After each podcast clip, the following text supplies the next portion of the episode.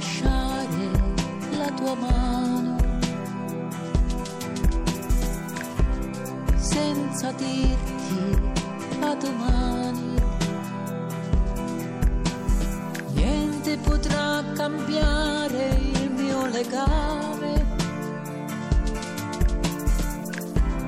anche se devo andare via. Tagliare i ponti, cambiare treno. L'amore è più forte di un addio.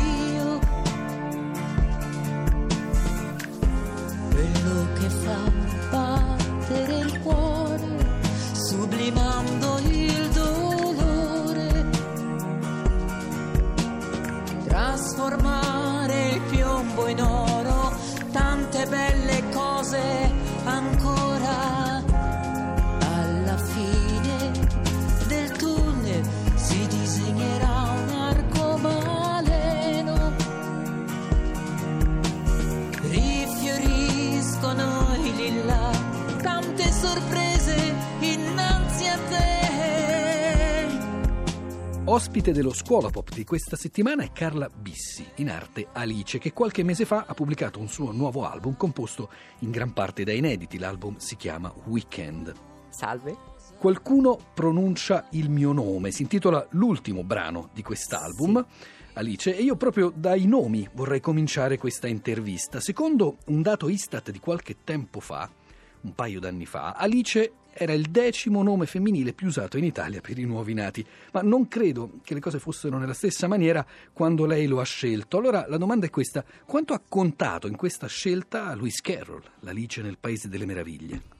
Ma allora, in realtà proprio il riferimento è stato quello per il produttore discografico Giancarlo Lucariello che mi ha proposto di cambiare nome con questo nome Alice, che poi ha anche un cognome che è Visconti. E da dove nasceva invece il cognome? Ma il cognome lì è stata una cosa molto, molto intellettuale, molto eh, anche associativa, anzi più che intellettuale, E, in quanto in quel periodo eravamo nel 1975 e comunque c'era sempre un nome e un cognome anche nel nome d'arte, a parte pochi casi come Mina o Milva, no? Sì. E, beh, riguardo il femminile in Italia.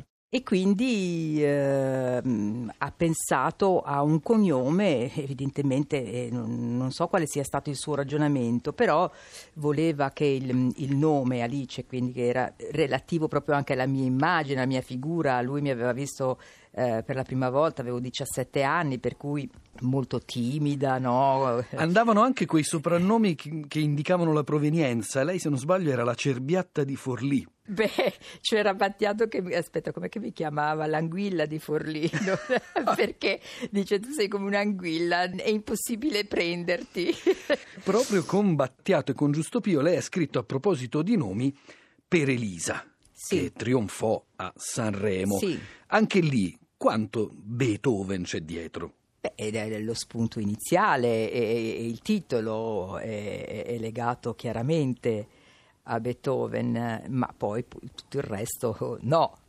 Però è sempre così, tutto è collegato, noi siamo sempre influenzati da tutto ciò che ci ha preceduto o che è contemporaneo, non possiamo evitarlo, anche se non ne siamo consapevoli, è così. Battiato ha segnato in gran parte la straordinaria carriera di Alice e Battiato è ancora in quest'ultimo album con un brano scritto insieme a Sgalambro. Sì, con eh, Veleni, un- una canzone molto, che ha un testo molto, molto intenso, molto forte. E però Battiato è presente anche in un brano bellissimo, La realtà non esiste, di Claudio Rocchi, che cantiamo insieme.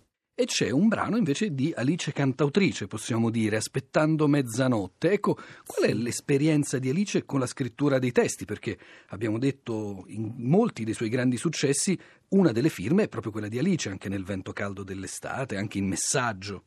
Ma sì, un tempo, diciamo, la, la mia collaborazione con Battiato e Giusto Pio, perché c'era anche Giusto Pio eh, come elemento molto importante della collaborazione, degli arrangiamenti, anche nella composizione, spesso. diciamo che questa collaborazione è coincisa con eh, la- il mio iniziare a, a scrivere, a comporre, cioè musica e testi. E per cui quelli sono stati anni in cui io ho scritto molto, mh, appunto nei due sensi, sia musicalmente che liricamente. Quando la terra si dissolverà nell'acqua e l'acqua nel fuoco e il fuoco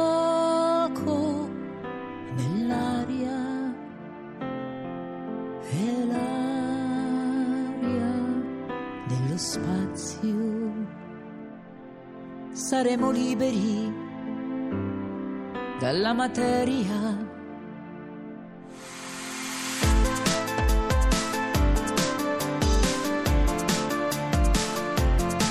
Si può essere felici se si è in pace con la mente. Frammenti di cielo entrano in noi.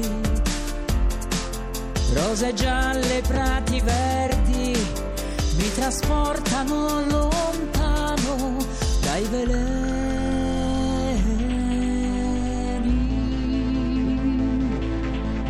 Veleni.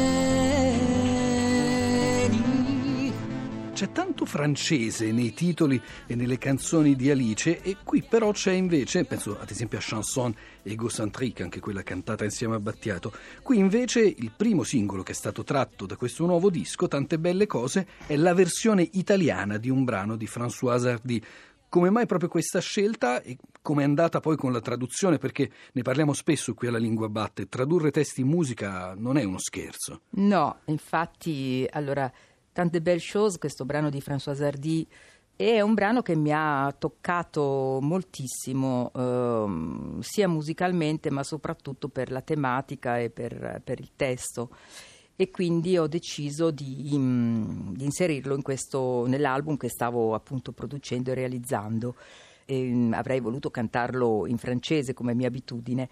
Poi parlando con Battiato, molto coinvolto in questo, in questo progetto anche come, come amico, non solo come musicista, e lui immediatamente ha detto: no, il brano è bellissimo, ma eh, bisogna fare la- il testo in italiano, te lo, lo traduco io, non ti preoccupare, lo faccio io, questo lo faccio io. E in men che non si dica ha fatto appunto questa traduzione, è una traduzione, un adattamento, ma è molto vicino al testo originale e, e devo dire che ha fatto qualcosa di molto molto bello.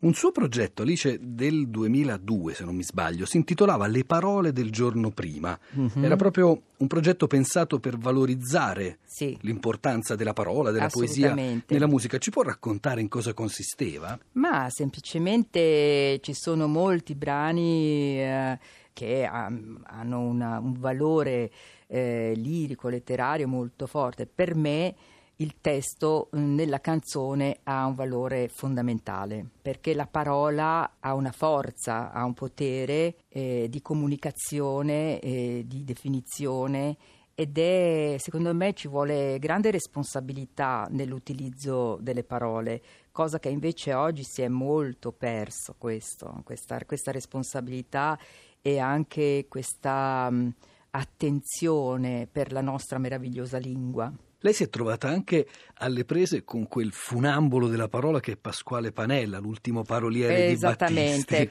Perché lì siamo di fronte a un altro tipo di scrittura, un altro tipo di valorizzazione della parola, forse. Sì, certamente, è assolutamente molto diverso da, eh, da quello abituale, però ha una, una ricchezza eh, intrinseca. Eh, ogni sua parola esprime un mondo e, e non è facile, non è facile comprenderlo. Lì ecco. uno, dei, uno dei due brani che lei ha interpretato, eh, Ecco i negozi, se non mi sbaglio, era anche un duetto con Con Morgan. Morgan, sì. In questo ultimo album invece c'è un brano cantato anche insieme a Luca Carboni. Sì, sì, sì. Femminile e maschile nella canzone si completano.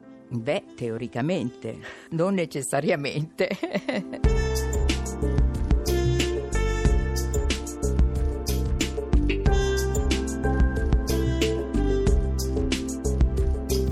Dimmi